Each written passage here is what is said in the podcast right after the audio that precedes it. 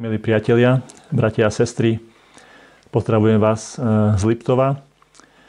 Táto nedeľa je špeciálna nielen v tom, že je to kvetná nedeľa, ale aj v tom, že e, dnes kážem ako keby náraz na troch miestach, v podstate takmer v tom istom čase. Keď pôjdem od západu, tak e, v Bratislave, potom v Leviciach kážem tú istú kázeň a na Liptove by mala byť e, iná kázeň zároveň.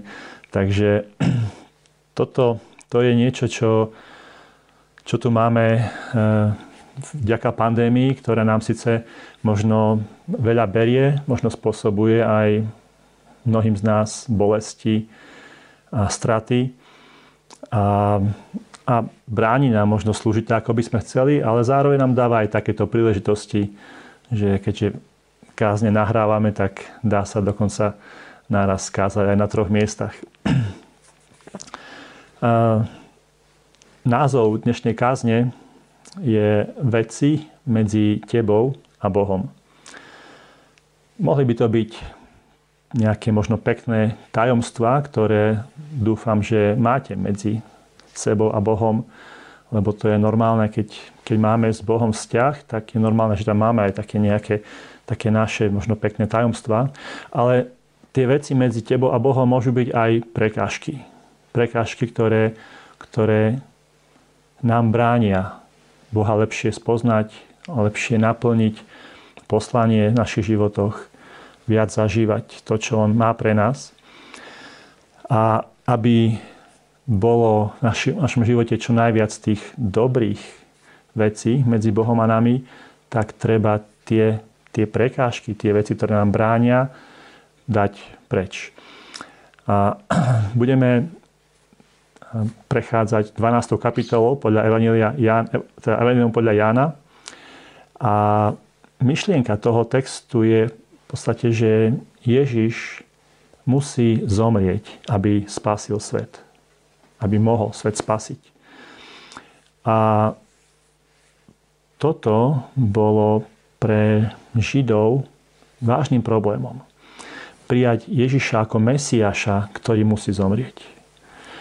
A toto sa stalo takou vážnou prekážkou a ja nám pritom ukazuje, čo možno spôsobovalo. Že tam boli také možno konkrétne veci, kvôli ktorým oni mali problém. A pritom my to musíme prijať, ak chceme, aby aj nás spasil. Musíme proste prijať to, že on naozaj musel zomrieť. Aj keď bol Mesiáš, on musel zomrieť. A zdá sa teda, že Jánovým cieľom v tomto texte je, aby, aby sme my proste zložili to, čo nám bráni prijať Ježiša takého, aký on naozaj je.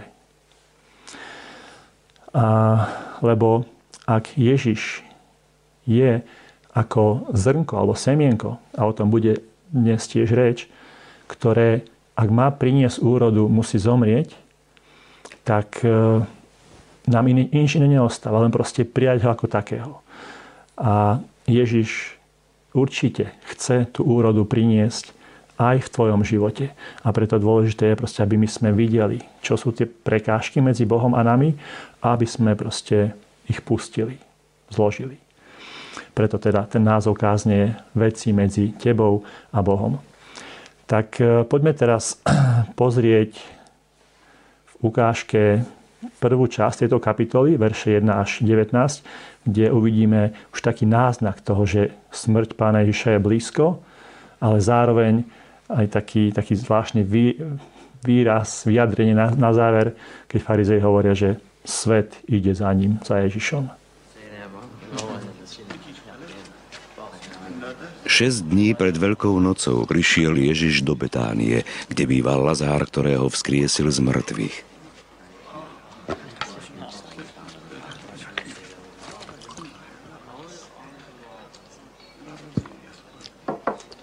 Pripravili mu tam hostinu. Marta obsluhovala a Lazár bol jedným z tých, čo s Ježišom stolovali.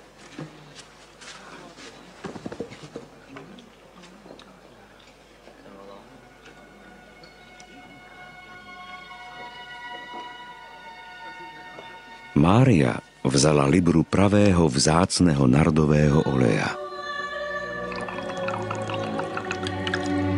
pomazala ním Ježišove nohy a poutierala mu ich svojimi vlasmi. A dom sa naplnil vôňou oleja. Tu jeden z jeho učeníkov, Judáš Iškariocký, ktorý ho mal zradiť, povedal Prečo nepredali tento olej? Aspoň za 300 denárov, ha? A peniaze nerozdali chudobným. Lenže to nepovedal preto, že mu šlo o chudobných, ale že bol zlodej. Mal mešec a nosil to, čo doň vkladali. Nechajú. Nech olej zachová na deň môjho pohrebu. Veď chudobných máte vždy medzi sebou. Ale mňa nemáte vždy.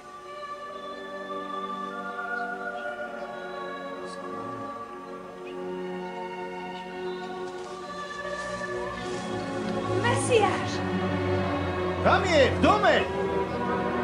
Veľké množstvo Židov sa dozvedelo, že je tam a prišli nielen kvôli Ježišovi, ale aby videli aj Lazára, ktorého vzkriesil z mŕtvych. A veľkňazi sa rozhodli, že zabijú aj Lazára, lebo preň mnohí Židia odchádzali a uverili v Ježiša.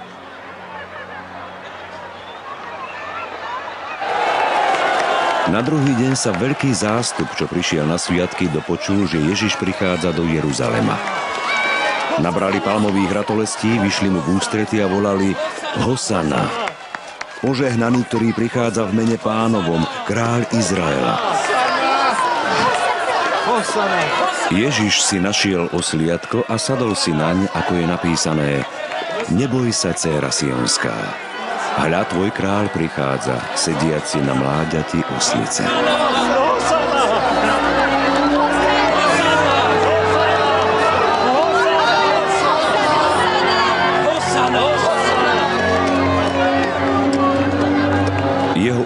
Učeníci tomu ešte nerozumeli, ale keď bol Ježiš oslávený, spomenuli si, že to bolo o ňom napísané a že mu to ľudia urobili.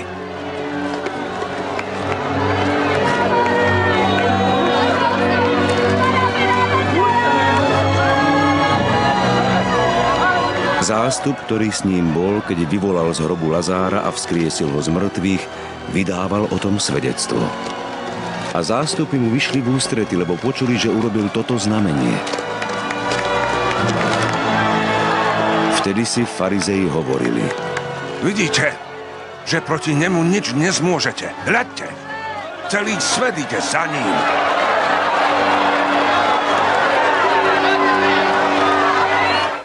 Tak v tejto ukážke sme mali najprv taký známy príbeh, keď e, Mária pomazala Ježiša. A to, to bol taký um, úžasný, a možno povedať prorocký prejav jej vďačnosti. Ježiš vzkriesil jej brata Lázara, ktorý bol zároveň asi aj živiteľom rodiny. A tak Mária proste neráta peniaze, prichádza a obetuje drahocennú masť. Možno to bolo nejaké veno, proste nevieme, ale Malo to hodnotu asi ročnej mzdy, čiže môžete si vyrátať, koľko to pre vás znamená. Ona takto prejavuje svoju vďačnosť, svoju lásku, svoju oddanosť. Ona nedáva žiadne podmienky, aký má byť Mesiáš. Ona proste má Ježiša rada takého, aký je, prijíma ho ako Mesiáša. Na druhej strane tu máme Judášov pohľad, ktorý je na oko veľmi rozumný. Hej, tak dalo by sa lepšie naložiť s týmto drahocenným darom, dalo by sa to predať, použiť peniaze na chudobných. Ale ja nám tu ukazuje, že peniaze, na ktoré tu Judáš myslí, že ako ich lepšie využiť, boli Judášovým problémom. A hovorí, že Judáš bol zlodej, ktorý hej, mal u seba pokladničku a bral si z toho. Z tých spoločných peňazí si bral pre seba.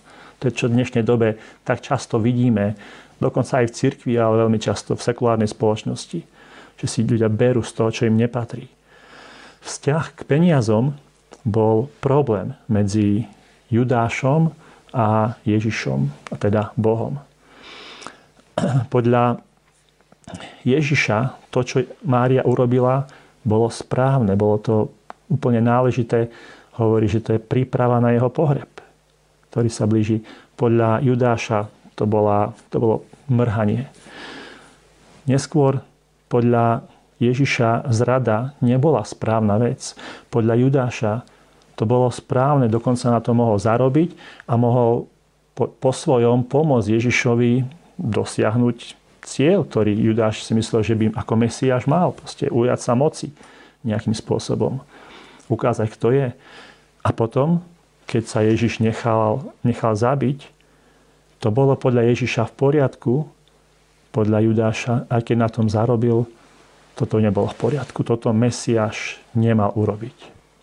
Hej, čiže Ježiš videl, Boh videl veci inak ako Judáš a vždy to nejak súviselo s peniazmi. Čiže toto bol, to je ten prvý, prvá vec medzi Bohom a človekom, Bohom a tebou možno sú peniaze. Ak Judáš mal nesprávny postoj k peniazom. Nie, že máme byť teraz chudobní alebo bohatí.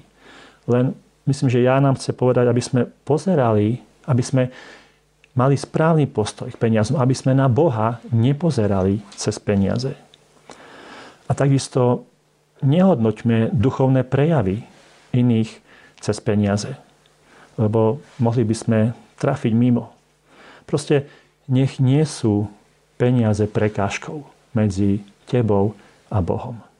Nech sú nástrojom na uctievanie, keď my dávame a hoci niekedy možno aj extravagantným, ako v tomto prípade, a možno sa nájdú aj v našich životoch prípady, keď je to správne, dať možno viac, než je bežné.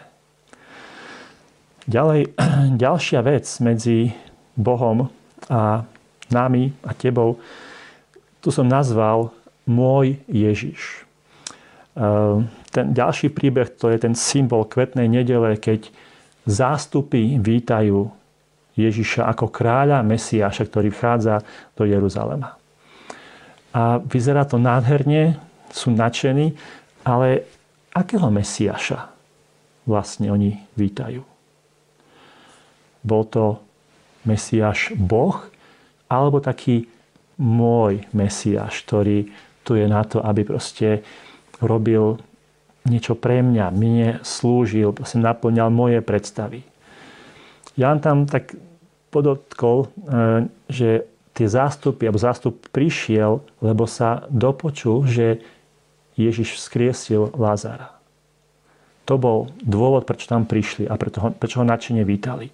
Lenže tento zástup tam potom bol ešte ďalšie dni, asi až do Sviatku Veľkej noci a počuli toho ešte viac od Ježiša. A kde boli, keď o niekoľko dní dáv kričal ukrižuj? Bol to iný dav? Alebo koľký z nich, z týchto, čo tu vítajú Ježiša načene, boli aj tam, keď sa kričalo ukrižuj? Zdá sa, že toto ich načenie veľmi rýchlo vyprchalo. Ježiš, môžeme povedať, že ich sklamal. To, kvôli čomu za ním išli, že vzkriesil Lazara, zrazu ak keby nemalo pokračovanie. Už nevidia ďalšie znamenia, a zrazu vidia Ježiša, ktorý je zajatý, mali iné predstavy o Mesiašovi. Ježiš v ich očiach nebol naozaj Boh. To bol taký ich dobrý sluha. Preto som to nazval taký, taký môj Ježiš. Takže na to treba dať pozor. Ježiš síce prišiel slúžiť. Hej, takže je aj sluha, prišiel slúžiť, ale on zároveň je pán prišiel položiť život, ale pýta si tvoj život. On nie je skrotený lev, ako to hovorí C.S. Lewis v kronikách Narnie. On je dobrý, ale nie je skrotený. On, je, on prišiel slúžiť, ale je pán. Ak v tvojich predstavách bude skroteným levom, takým mojím Ježišom, potom bude prekážkou medzi tebou a skutočným Ježišom. No a v týchto dvoch e, príbehoch sme videli ešte aj farizeov. Farizeov, ktorí vidia, ako ľudia idú za Ježišom. V tom prvom prípade, keď videli, že kvôli Lazarovi išli, tak chcú zabiť už aj Lazara, nielen Ježiša. A potom na záver, v tom druhom e, príbehu, tam úplne už rezignujú a jeden z nich hovorí, no vidíte, nič nezmôžete. Svet odišiel za ním. Svet odišiel za ním, za Ježišom a za nimi nie. A takto to predsa nemôže byť. Veď oni sú tí, tí najlepší, najduchovnejší. A všetci idú za týmto blúdárom. A za nimi tak nejdu. Ako je to možné? Toto predsa nemôže byť Mesiáš. U nich, môžeme povedať, že to bola taký, taký istý druh žiarlivosti. To, čo Ježiš prežíval, oni neprežívali a to bol ďalší dôvod, kvôli čomu proste oni ho úplne odmietali. A to sa týka možno tých z nás, ktorí slúžime. Nielen kazateľov, ale proste každého, kto nejak slúži. My všetci máme nejaké dary, máme nejaké silné, ale aj slabé stránky.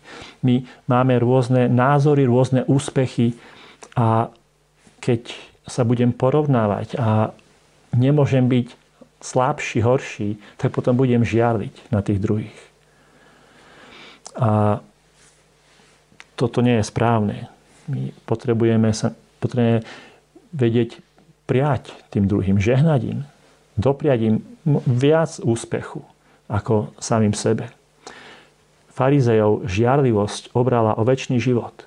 Nás môže obrať o požehnanie a o radosť zo služby. Takže v tejto časti kapitoly sme mali peniaze, taký môj Ježiš a žiarlivosť ako také tri veci medzi tebou a Bohom, ktoré môžu byť prekážkami. Poďme teraz pozrieť e, druhú časť kapitoly, verše 20 až 50, kde už uvidíme, ako Ježiš otvorene hovorí, že musí zomrieť, aby mohol dať život. A na záver hovorí, že on prišiel spasiť svet. Niektorí z tých, čo sa cez sviatky prišli do Jeruzalema kláňať Bohu, boli Gréci.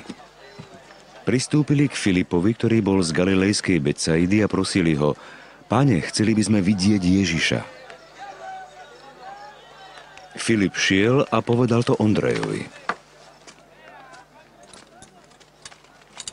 Ondrej a Filip to išli povedať Ježišovi a on im odpovedal.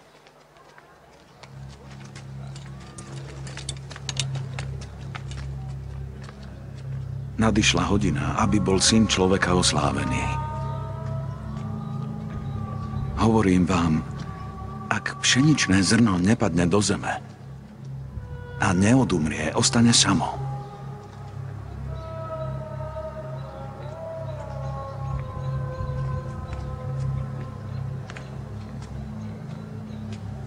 Ale ak odumrie, prinesie veľkú úrodu. Kto miluje svoj život, stratí ho. Kto svoj život nenávidí na tomto svete, Zachráni si ho pre väčší život.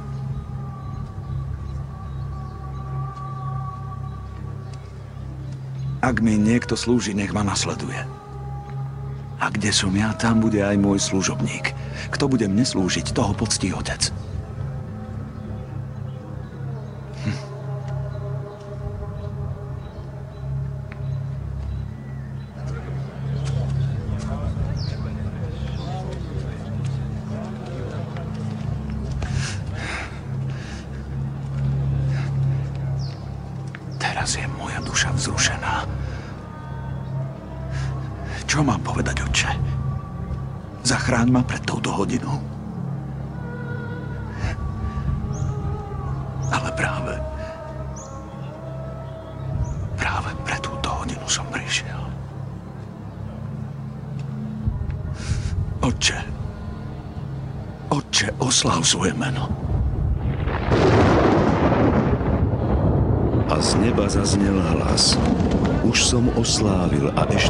Oslávim. Zástup, ktorý tam stál a počul to, hovoril, že zahrmelo. Iní vraveli, aniel s ním hovoril.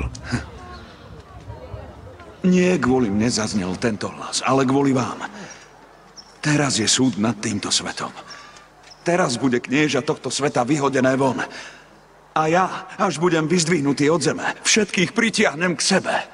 To povedal, aby naznačil, akou smrťou zomrie. My sme zo zákona počuli, že Mesiáš ostane na veky. A ty hovoríš, že syn človeka musí byť vyzdvihnutý. Kto je syn človeka?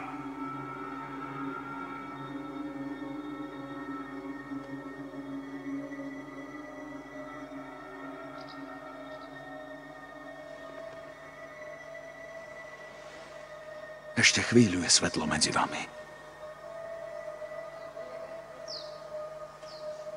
Chodte, dokiaľ máte svetlo, aby vás nezastihla tma. Lebo kto chodí po tme, nevie, kam ide. Dokiaľ máte svetlo, verte v svetlo, aby ste zostali synmi svetla.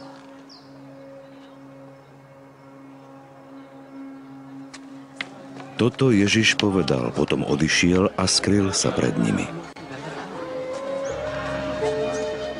Hoci pred nimi robil také znamenia, neverili v Neho, aby sa splnilo slovo, ktoré povedal prorok Izaiáš.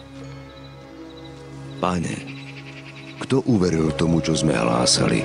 A pánovo rameno sa komu zjavilo? Aj preto nemohli uveriť, lebo Izaiáš ešte povedal – Boh im oslepil oči a zatvrdil im srdce, aby očami nevideli a srdcom nechápali a neobrátili sa, aby som ich nemohol uzdraviť.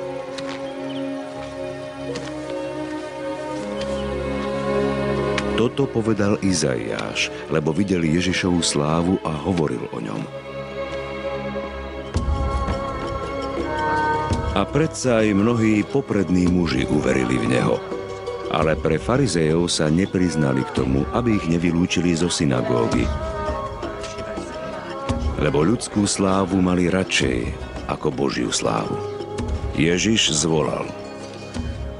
Kto verí vo mňa, nie vo mňa verí, ale v toho, ktorý ma poslal. Kto vidí mňa, vidí toho, ktorý ma poslal. Ja som prišiel na svet ako svetlo, aby nik, kto verí vo mňa, neostal v tme. Ak niekto počúva moje slova a nezachováva ich, ja ho nesúdim, lebo som neprišiel svet súdiť, ale svet spasiť. Kto mnou pohrdá a nepríjme moje slova, má svojho sudcu. Slovo, ktoré som hovoril, bude ho súdiť v posledný deň. Lebo ja som nehovoril sám zo seba, ale otec, ktorý ma poslal, ten mi prikázal, čo mám povedať. A viem, že jeho príkaz je väčší život. Čo teda hovorím? Hovorím tak, ako mi povedal otec. Takže v tejto časti vidíme také ďalšie tri veci medzi tebou a Bohom, ďalšie tri prekážky a tú štvrtú teraz som nazval moja pravda. Ježiš tu hovorí, že on musí zomrieť a musí zomrieť na kríži, aby mohol dať život. Toto sa však nepáči tým, ktorí ho počúvajú. Veď Biblia hovorí, že Mesiáš zostane na veky. Tak ako to, že ty rozprávaš, že musí zomrieť a zomrieť na kríži? Proste oni nejako čítali starú zmluvu, to, to zákon, hej, to, čo mali vtedy. A kvôli tomu neprijali Ježišovu obeď. A keby mu hovorili, ako môžeš povedať niečo také, keď Biblia jasne hovorí niečo iné. A toto poznáme aj my. Ja nevravím, že, že nie sú veci, ktoré Biblia hovorí jasne. Skôr si myslím, že e, Jan tu ukazuje, že že nebezpečný je prílišný dôraz na, na takú, na, na pravdu, proste, že sa teraz tak idem byť za svoju pravdu. A keby nám hovoril, že pozor, viac počúvajme a menej hovorme. To, čo aj potom Jakub v epištole hovorí neskôr. Veď koľky sa už byli za Božiu pravdu a väčšinou to nedopadlo slávne. Veď za skutočnú pravdu sa predsa byť netreba tak ako netreba hejtovať ľudí na Facebooku, ktorí majú iný názor, ktorí proste inak vec, veciam rozumejú. ale radšej sa za nich treba modliť. Potom možno už nebude dôvod na také odsudzujúce výroky a postoje. Pravda, tá pravda s veľkým P, ktorou je Ježiš, on sám sa prestal, že ja som cesta, pravda, život, tak takáto pravda nemôže byť prekážkou medzi, medzi Bohom a tebou. Iba tvoja pravda môže byť prekážkou. A v podstate podľa toho aj môžeme jasne rozpoznať, či ide o pravdu moju, alebo pravdu s veľkým P. Ak je to prekážkou, tak to nemôže byť Ježiš, to musí byť moja pravda. Takže moja pravda, štvrtá vec medzi Bohom a tebou. Piatá vec je tvrdé srdce, ktoré tu eh, Ján tak zaujímavo eh, pripomína, keď takto nejak uzatvára, že ste oni Oni videli toľko znamení, ale on tu cituje Izajaša, že proste predsa, predsa neuverili. A, a ten citát e, taký tak trochu nám navádza to, aké by to spôsobil Boh. Že oni mali také tvrdé srdce a že neuverili. Ale zase v iných textoch vidíme to isté skôr ako výčitku že Boh proste im to vyčíta, že prečo máte také tvrdé srdce. Takže by som skôr chápal tento text ten, v eh, Izajašovi, že to skôr Boh dovolil, že mali také tvrdé srdcia, ale je to ich zodpovednosť. Nie Boh je na vine, že oni mali tvrdé srdcia. Oni videli jasné dôkazy toho, že Ježiš naozaj je Mesiáš, že je Boh. Ale mali tvrdé srdcia a preto ho neprijali keď vyberiete z vody kameň a ten kameň rozlomíte, tak napriek tomu, že ten kameň, že ho obmýva voda, on vnútri je suchý. Tam sa voda nedostane. A podobne je to s tvrdým srdcom. Keď Svetý Duch môže pôsobiť, dotýkať sa, ale ak je srdce ako kameň, Svetý Duch sa nedostane dovnútra. Takže pozor na tvrdé srdce. A to, prečo môže byť tvrdé srdce, na to existujú rôzne príčiny. To, to môžu byť veci z minulosti. Možno väčšinou to nie je jedna vec, ale sa možno nejak zbierajú veci a človek sa nejak zatvrdí a už proste už keby nič k sebe nepustí. Ale Svetý Duch pozná cestu ku každému srdcu ale musí tu byť aj ochota k spolupráci. On, Svetý Duch nebude pôsobiť na silu. Iba keď človek urobí nejaký krok k tomu, aby sa srdce otvorilo. Takže spolupracujme, aby Svetý Duch mohol robiť to, čo prorokoval Ezechiel, keď hovoril, že, že on nám, nám dá mesité srdce, že odstráni tie kamenné srdce a proste zmení, dá nám meké, mesité srdcia. Takže tvrdé srdce, piata vec. No a posledná vec, ktorú sme tu videli, je keď Ján hovorí, že ale predsa, napriek tomu, že mali tvrdé srdcia, predsa mnohí poprední Židia uverili. Ale čo? Skrývali to.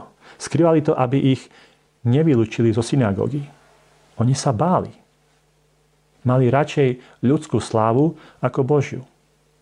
Zaujímavé, že aj keď uverili, hej, to boli tí, ktorí uverili v Ježiša ako Mesiáša, Jan tam vidí problém kvôli strachu. A keby čakal niečo viac, keby sa tá ich viera nemohla rozvinúť, prejaviť tak, ako by sa mala.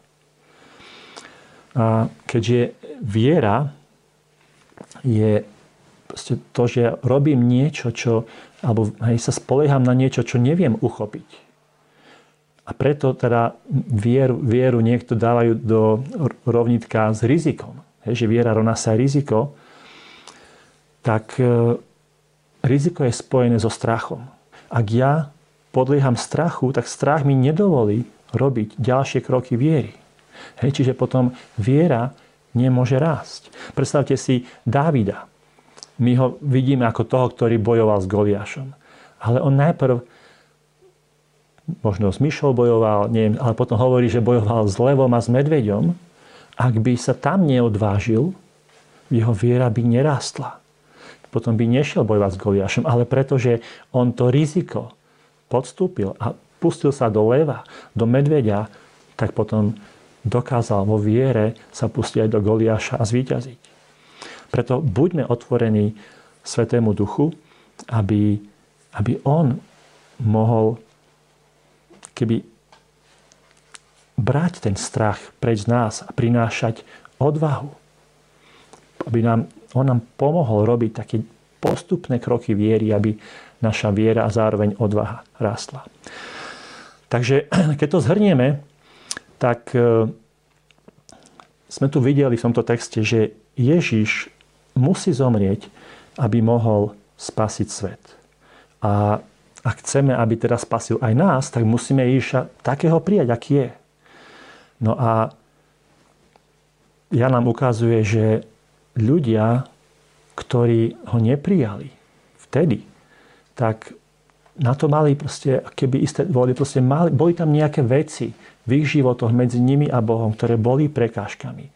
Hej, bolo to tých 6 vecí. Peniaze, alebo teda nesprávny vzťah k peniazom, taký môj Ježiš, žiarlivosť, potom moja pravda, tvrdé srdce a strach.